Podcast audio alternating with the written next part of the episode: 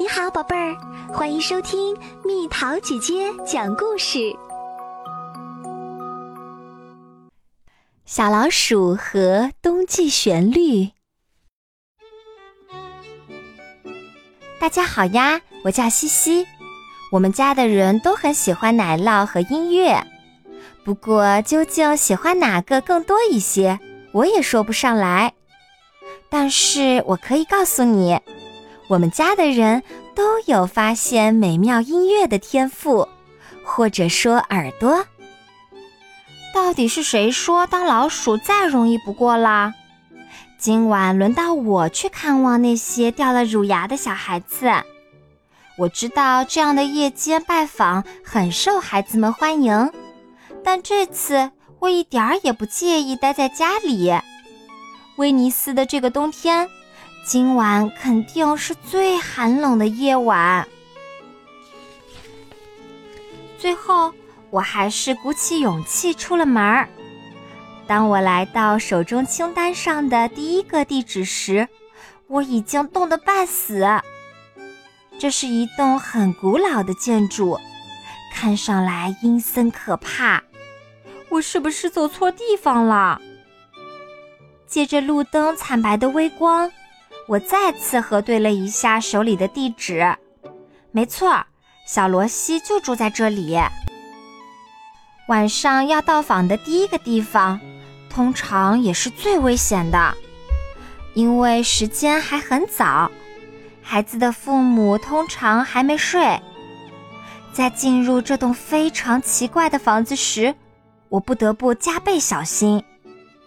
我从两块石头之间的一条小缝隙溜了进去，而房子里面的过道和楼梯组成了一个货真价实的迷宫。这里肯定住着好大一家人。现在我开始探索这里了。我沿着一条光线昏暗的走廊悄悄行进，没有发出一点声音。经过第一道门的时候，我听到有人在给小提琴调音。走到第二道门，一阵大提琴的优美旋律飘进我的耳朵。而在第三道门外，我清清楚楚地听到了弹奏羽管键琴的声音。我的好奇心就这样被勾了起来。这究竟是一户人家，还是一所音乐学校？我必须上楼才能进到卧室里面。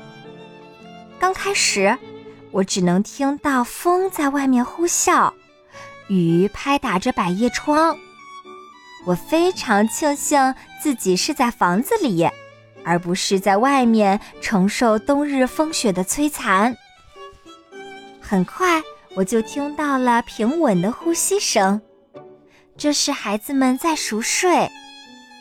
我循声来到一个大房间，里面靠墙放了两排小床，床尾写着小女孩们的名字：露莎、阿妮、安娜、伊莎。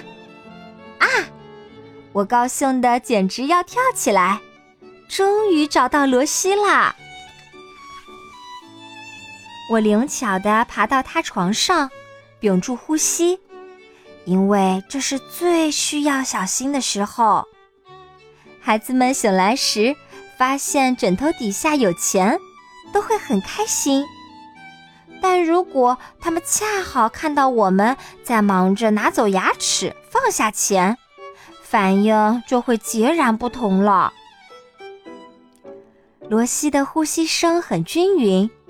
我知道他睡得很熟，我小心翼翼地掀起枕头一角，拿走牙齿，放回一个硬币。正要转身离开的时候，我注意到有一张叠得很整齐的小纸片儿。我一点儿也不能耽搁，每一分每一秒都非常珍贵。但是你觉得我会怎么做呢？我非常多愁善感。要是让我等回到家再读孩子写的贴心话，我可等不及。罗西写道：“亲爱的小老鼠，你来带走牙齿的时候，可别忘了亲亲我。这是对我这份工作最好的奖赏。当然啦，如果同时还能配上一块奶酪，那就更棒了。”我离开卧室，一切顺利，我心满意足。突然间，一个可怕的声音打破了平静。呼噜噜，喵呜，噗突突。哎呀，我话说的太早了。屋子里的猫看到了我，朝我扑了过来。它大张着嘴，非常吓人。我都能感觉到它的牙齿跟我擦身而过，而我也实在是幸运。竟然奇迹般的成功钻到了一个巨大的梳妆台下面，在梳妆台下面，我能看到那只猫还在留神观察，寻找我的踪迹。我大气也不敢出，想等着砰砰乱跳的心平复下来。要是在这场猫鼠游戏中败北，那肯定是世界上最不幸的事情了。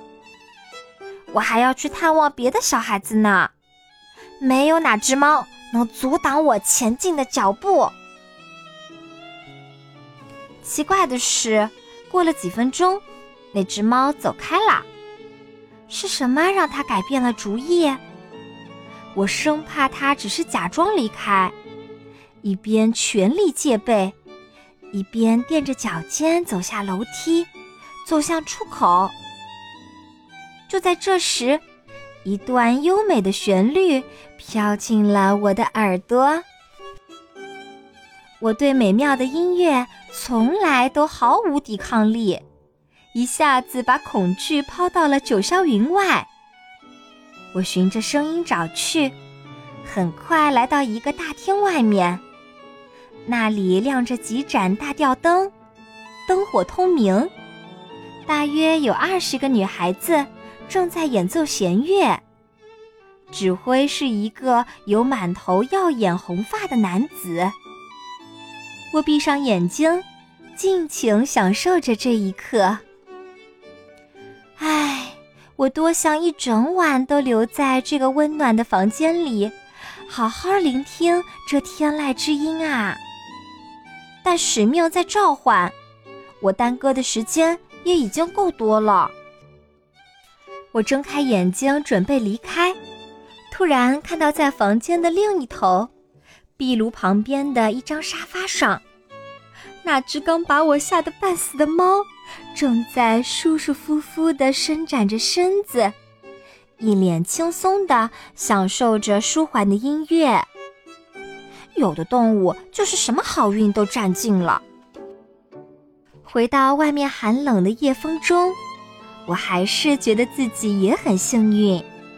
毕竟，那只猫更愿意好好欣赏安东尼奥·维瓦尔第的音乐，以及他指挥的孤儿院管弦乐队的演奏，而不是抓住我这只小老鼠打牙祭。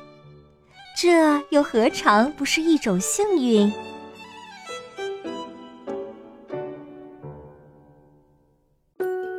好了，宝贝儿，今天的故事就讲到这里。如果想和蜜桃姐姐聊天，可以在微信公众号搜索“蜜桃姐姐”，关注我，在每天的故事评论区留下你想说的话哦。晚安。